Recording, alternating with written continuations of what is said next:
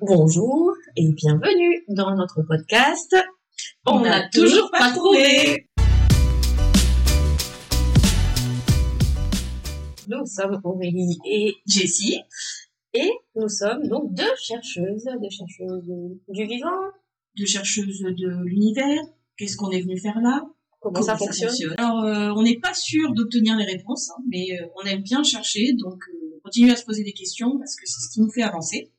Et oui, avancer vers où d'ailleurs? Non, c'est pas, On sait pas trop. Mais en tout cas, tant que ça nous amuse, on continuera.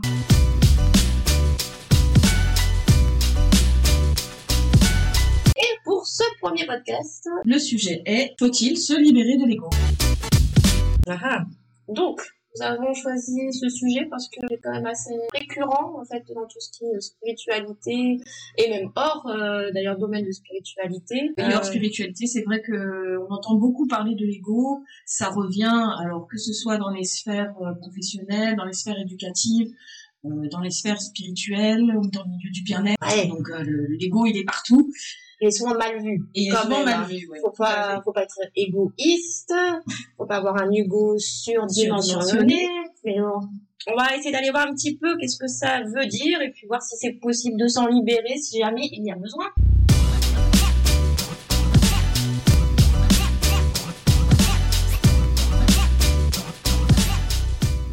L'ego, c'est quoi? Parce que quand même, euh, on en parle beaucoup, mais il déjà savoir ce que. Oui, c'est ça. Moi, j'avais un petit peu cette impression, d'ailleurs, que beaucoup de monde ne sait pas ce que c'est la notion d'ego. Et souvent, les gens qui ont subi euh, certaines euh, cours, notions, conférences de développement personnel disent "Oh là là, il paraît que l'ego c'est pas bien, faut que je m'en défasse." mais est-ce est-ce qu'on sait globalement ce que c'est? Alors moi j'ai bien une représentation aussi de, de ce que c'est. Pour moi c'est celui qui, qui raconterait l'histoire qu'on a envie de se raconter. Est-ce que tu aurais une définition? Alors moi, le Lego, c'est comme le Lego de construction, c'est-à-dire c'est la construction du soi, la construction de la conscience, comment on se construit nous-mêmes par rapport à l'environnement, par rapport à nos expériences, par rapport à ce que l'on apprend. Et du coup, ce, ce soi-là, à quel endroit on le, on le place, à quel moment il est plus important que l'environnement qui nous entoure?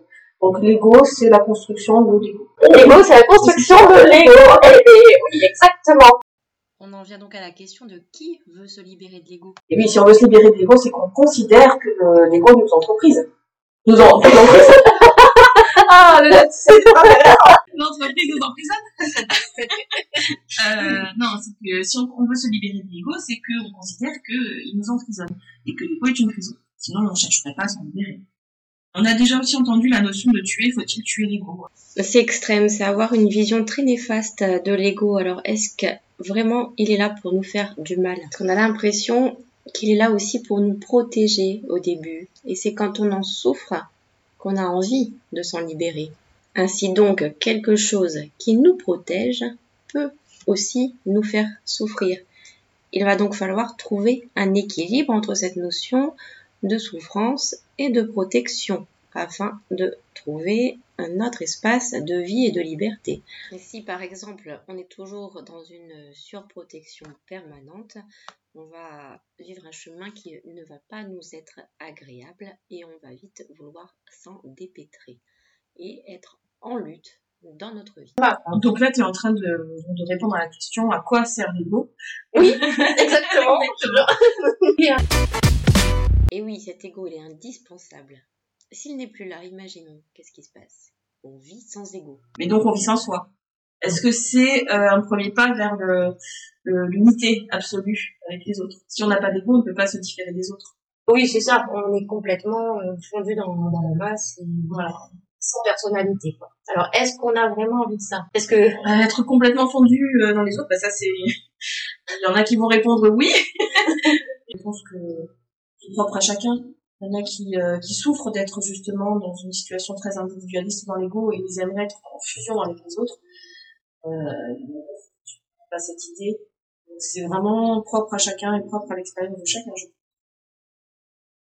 Ouais, mais pour, euh, pour déjà fusionner euh, avec les autres, est-ce qu'il faut pas déjà avoir euh, rencontré sa propre personne à soi aussi? Euh, Ah, si, si. Pour, enfin, pour moi, en tout cas, ça me semble évident, c'est qu'il faut euh, être au clair avec soi-même et, s'aimer soi-même pour pouvoir euh, fusionner avec les autres. Là, je pense que peut-être un petit peu du sujet.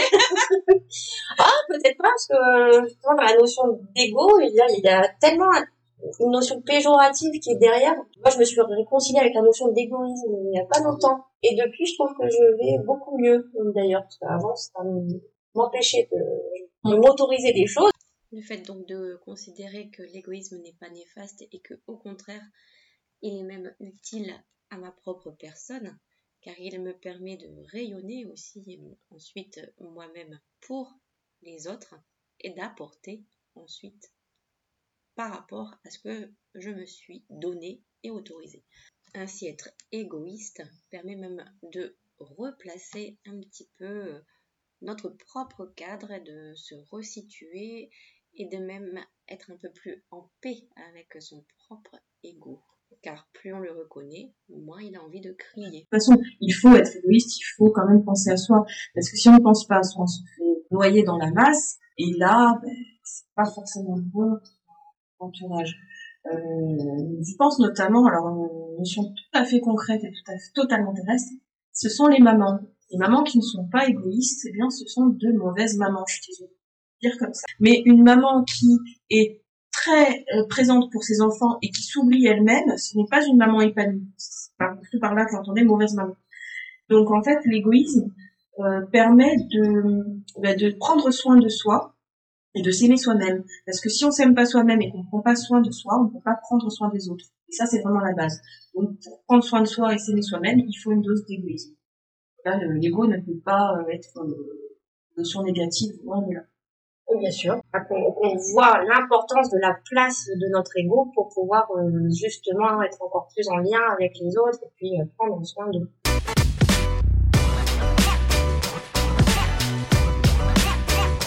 Donc, donc, on vient de dire que l'ego est indispensable parce qu'il faut avoir une certaine dose d'égoïsme. Mais alors, pourquoi s'en libérer? Euh, Se libérer de l'ego, ça voudrait dire qu'il y a certains égos qui sont mal positionnés. Oui. Et... Merci Aurélie. il y en a même beaucoup et même un petit peu trop souvent, hein, des fois à notre goût. C'est souvent le cas d'ailleurs quand on est agacé par soi-même ou par les autres. Euh, après, à savoir euh, qui euh, a des problèmes d'ego dans, dans ce cas-là, c'est un autre sujet.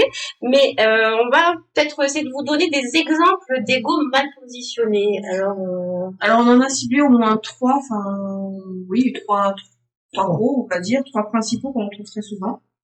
Il y a tout d'abord, on va commencer par lequel? Par bah, l'ego surdimensionné. Oui, après, c'est bien une question de notion et de définition, car de mon point de vue, j'ai vraiment l'impression que tous ces égos sont surdimensionnés, mais pas du même côté. Ouais. Donc après, il y a les questions de surestime de soi et de sous-estime de soi, voilà. C'est, voilà, quand on n'est pas à sa place, quoi. Voilà. La, surestime, t'as, un exemple de, de quelqu'un qui... Euh... Oh, j'en ai tellement. Euh, alors, par exemple, la personne qui a beaucoup travaillé sur elle, euh, qui, euh, je parle du monde du développement personnel et du bien-être, hein. quelqu'un qui a euh, beaucoup travaillé sur soi, donc qui a déjà un certain niveau de conscience. Donc euh, cette personne-là, à un moment donné, prend conscience de ses différentes capacités et prend conscience qu'elle peut aider l'autre à guérir, alors soit les thérapeutes, soit elle peut accompagner l'autre avec coach, etc. Et d'un seul coup, on tombe sur le syndrome du sauveur qui veut sauver tout le monde à tout prix, guérir tout le monde à tout prix, aider tout le monde à tout prix, parce qu'il a conscience de sa mission, mais que du coup, euh, ben voilà, c'est le, syndrome du sauveur. Euh, là, on se trouve avec un ego qui euh, va vouloir sauver ou guérir même les gens qui sont pas d'accord et qui c'est pas leur chemin de vie. Elle est en prise de pouvoir totale. Voilà, prise de pouvoir, tentative d'avoir une emprise sur les autres. Oui, oui. Après, dans, dans un autre monde qui n'est pas du tout on peut avoir aussi la personne, par exemple, dans le monde politique, euh, qui va vouloir être à tout prix président de la République pour voir commander les autres.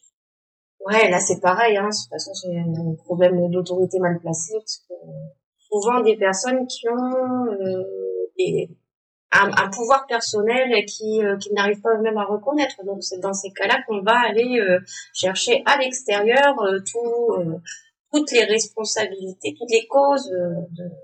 Deuxième égo, c'est euh, enfin, le deuxième égo euh, mal placé, celui qui est trop en dessous, qui n'arrive pas à avoir ta propre valeur, donc tu vas avoir besoin de ton pouvoir sur les autres pour pouvoir t'estimer à ta propre valeur. Voilà, c'est ça. Donc euh, ce, type de personne qui voit tout à l'extérieur de lui ne prend pas conscience qu'il a aussi ses propres responsabilités dans le monde et dans ce qu'il est euh, en train de créer et d'engendrer, vu que tout a cause, euh, conséquence et effet.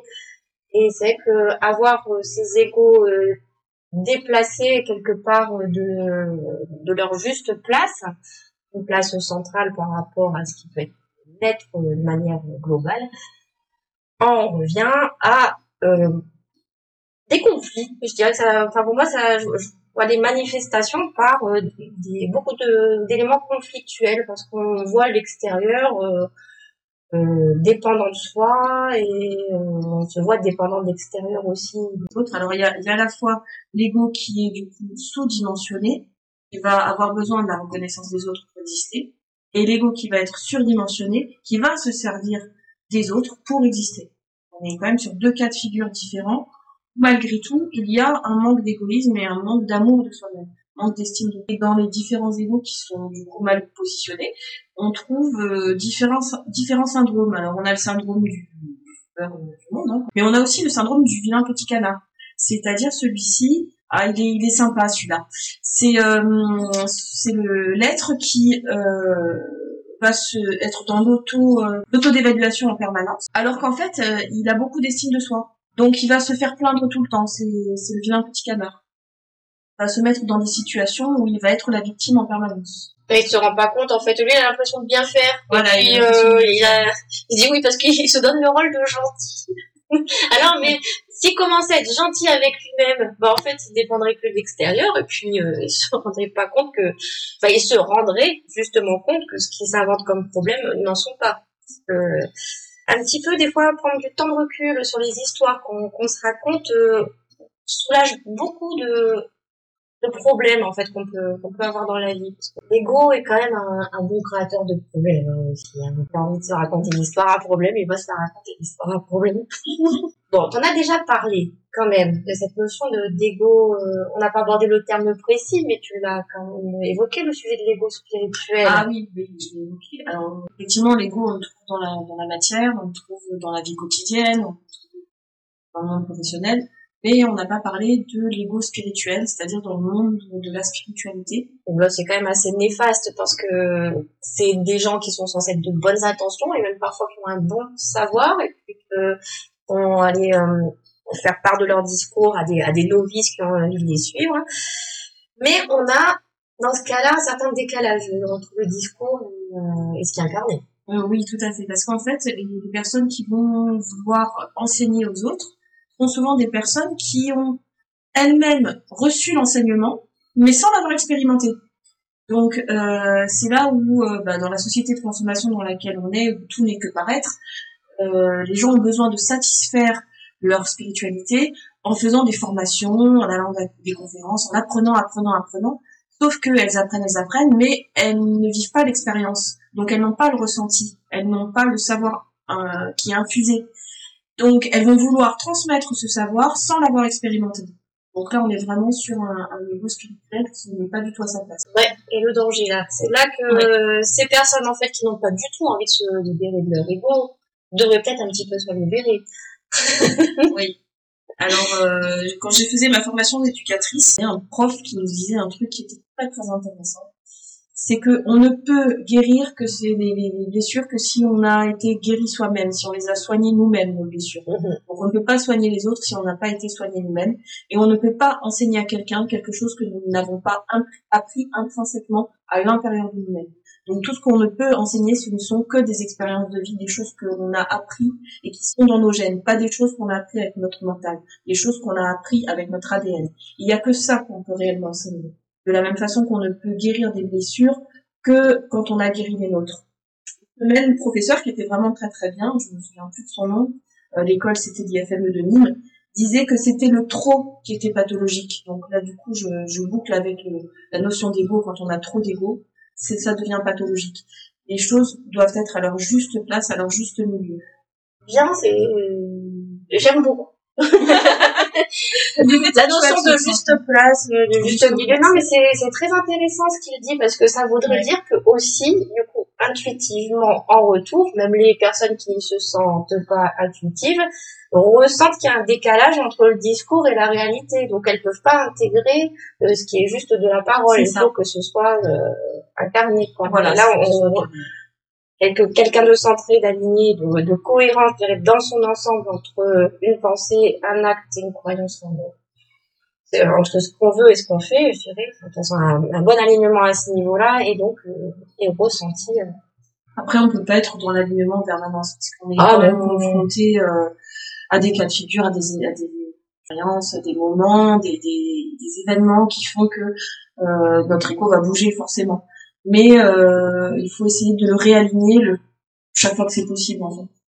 Oui, il faut du coup se pardonner quand même d'être humain. Oui, bien sûr. On a le droit de vaciller d'un côté, de l'autre, euh, pour prendre le temps nous-mêmes aussi de se réaligner en fonction des prises de conscience qu'on a eues, parce qu'on grandit. Euh, enfin, j'espère euh, pour vous que vous grandissez euh, aussi en fonction de vos prises de conscience et qu'à chaque fois il y a des, des réadaptations à faire parce que cet ego a appris certaines choses et puis il doit se, se réaligner mais euh, le temps doit être pris pour ça et puis et puis laisser la vie nous traverser simplement quoi ça...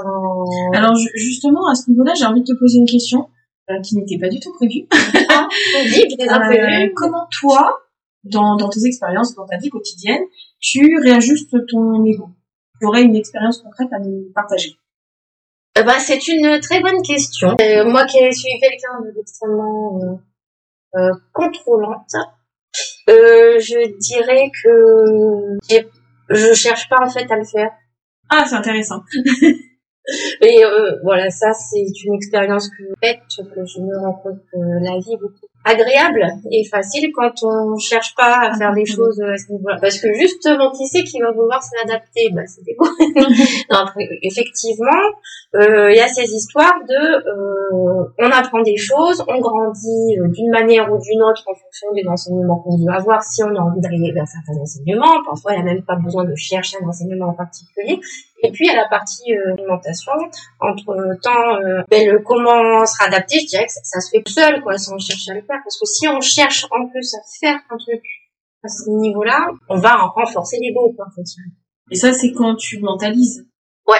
Parce que sinon, comment faire? Bah, par laisser faire la vie. Est-ce qu'il peut pas y avoir des moments, selon les, les circonstances, où tu vas justement avoir cette prise de conscience que euh, ah tiens euh, là tu réagis un peu avec un ego surdimensionné est-ce que tu pourrais pas l'amoindrir un petit peu?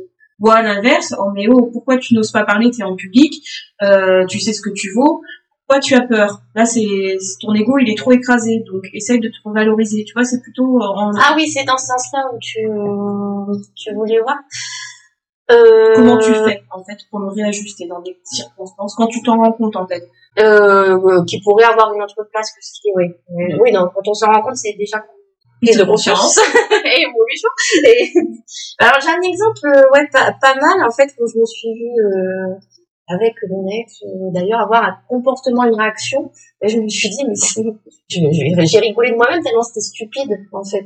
Et je dis, mais réellement, ce personnage-là, il est périmé, en fait. Et je l'ai déjà joué tellement de fois que là, c'est bon, en fait. Euh, ce, le, le, jeu émotionnel qui n'a aucun sens et qui ne veut rien dire et ces problèmes-là, en fait, je les ai même pas. Donc, en fait, euh, dans l'instant-là, il n'y a pas de problème. J'ai juste pris conscience, je sais pas, j'ai vu le personnage se jouer, je me suis dit c'est ridicule et j'ai arrêté.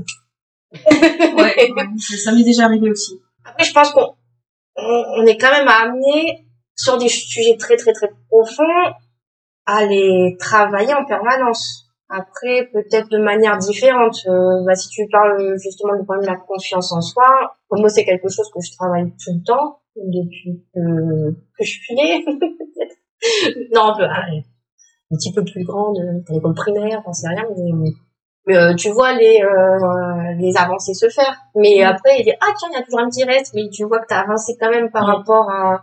Ah oui, tu, tu, tu constates ton évolution en fait. Mais bon, ça, c'est euh, quand tu as conscience des choses. Faut même avoir déjà un peu travaillé. Il y, a que le passage à l'action qui fait qu'on avance. Et puis, c'est... il y a bien une manifestation de l'ego, c'est, la peur, quoi. Et là, tu te dis, euh, ben voilà, Euh, j'ai peur, bah, bah, c'est une question d'ego, c'est pas grave. euh, au pire, bah, il mourra quand j'aurai dépassé ce moment de terreur. Et bah, une partie de moi sera morte et après, je me rendrai compte que pas totalement morte et que je peux continuer à avancer. Et alors, comment combattre ça? Parce que la peur, l'ego se manifeste par cette peur, effectivement. Et, et donc, bah, j'en ai une petite astuce. hein. Qu'est-ce qui combat la peur? Bah, C'est l'amour, en fait. Donc, euh, dans, dans des situations où la peur va, dominer et où on sait que c'est l'ego qui, qui parle, et ben c'est là où il faut envoyer de, l'amour à soi-même, et beaucoup d'amour à soi-même. Et donc, du coup, bah, se pardonner, accepter tel qu'on est, et puis... euh, prendre conscience de, de cet amour qu'on a, qu'on doit avoir pour soi-même, parce que, comme disait un monsieur dont je ne vais pas citer le nom, il disait euh, aimez-vous les uns les autres euh, comme vous vous aimez vous-même, mais justement comme vous vous aimez vous-même, il faut s'aimer soi-même avant les autres. Ah, ça, c'est un long travail, hein. c'est vraiment Ouais. pas évident parfois. Ah oui, Ah c'est ouais, très, c'est-. Mais c'est vrai que c'est la clé, quoi, en même temps. C'est la clé. c'est Et la si l'ego a trop de place, eh bien, on peut pas s'aimer. Donc, Quand on n'a pas appris euh, à des moments vraiment euh, propices à ça, à le faire, on sait une rééducation à, à faire en priorité. Bon, c'est encore un vaste sujet, euh, l'amour. euh, on pourra en reparler pendant des heures et des Voilà, heures. parce que là aussi, on a cherché, on n'a toujours pas trouvé. Et quand même, ça me rapporte à ce qu'on disait tout à l'heure sur la place de l'ego. Alors, on l'a mis par rapport à la conscience, mais on peut le mettre aussi par rapport à l'amour. Finalement, si on peut considérer que conscience et amour peuvent être parfois synonymes, ça aussi, ça peut être un autre sujet, mais mettre l'ego au service de la conscience et ou de l'amour plutôt que l'inverse. Notre clé fondamentale. Oui, tout à fait. Mettre le... Plutôt que, Vas-y, répète-le, parce que plutôt que de mal à l'intégrer, donc je pense que... Plutôt que de chercher à se libérer de l'ego, mettons l'ego au service de notre conscience et non pas notre conscience au service de l'ego. Et je pense que ça pourrait faire une très belle conclusion. Attends, j'en ai une autre quand même. ah, Parce qu'avec tout ce qu'on a dit, moi tout à l'heure, j'avais noté, pour pouvoir se libérer de l'ego, il faut arrêter de vouloir s'en libérer. ah bah oui. Allez, bien, c'est là aussi. Parce que voilà, c'est finalement très très simple. Voilà, on aurait pu résoudre ça de suite à la première phrase.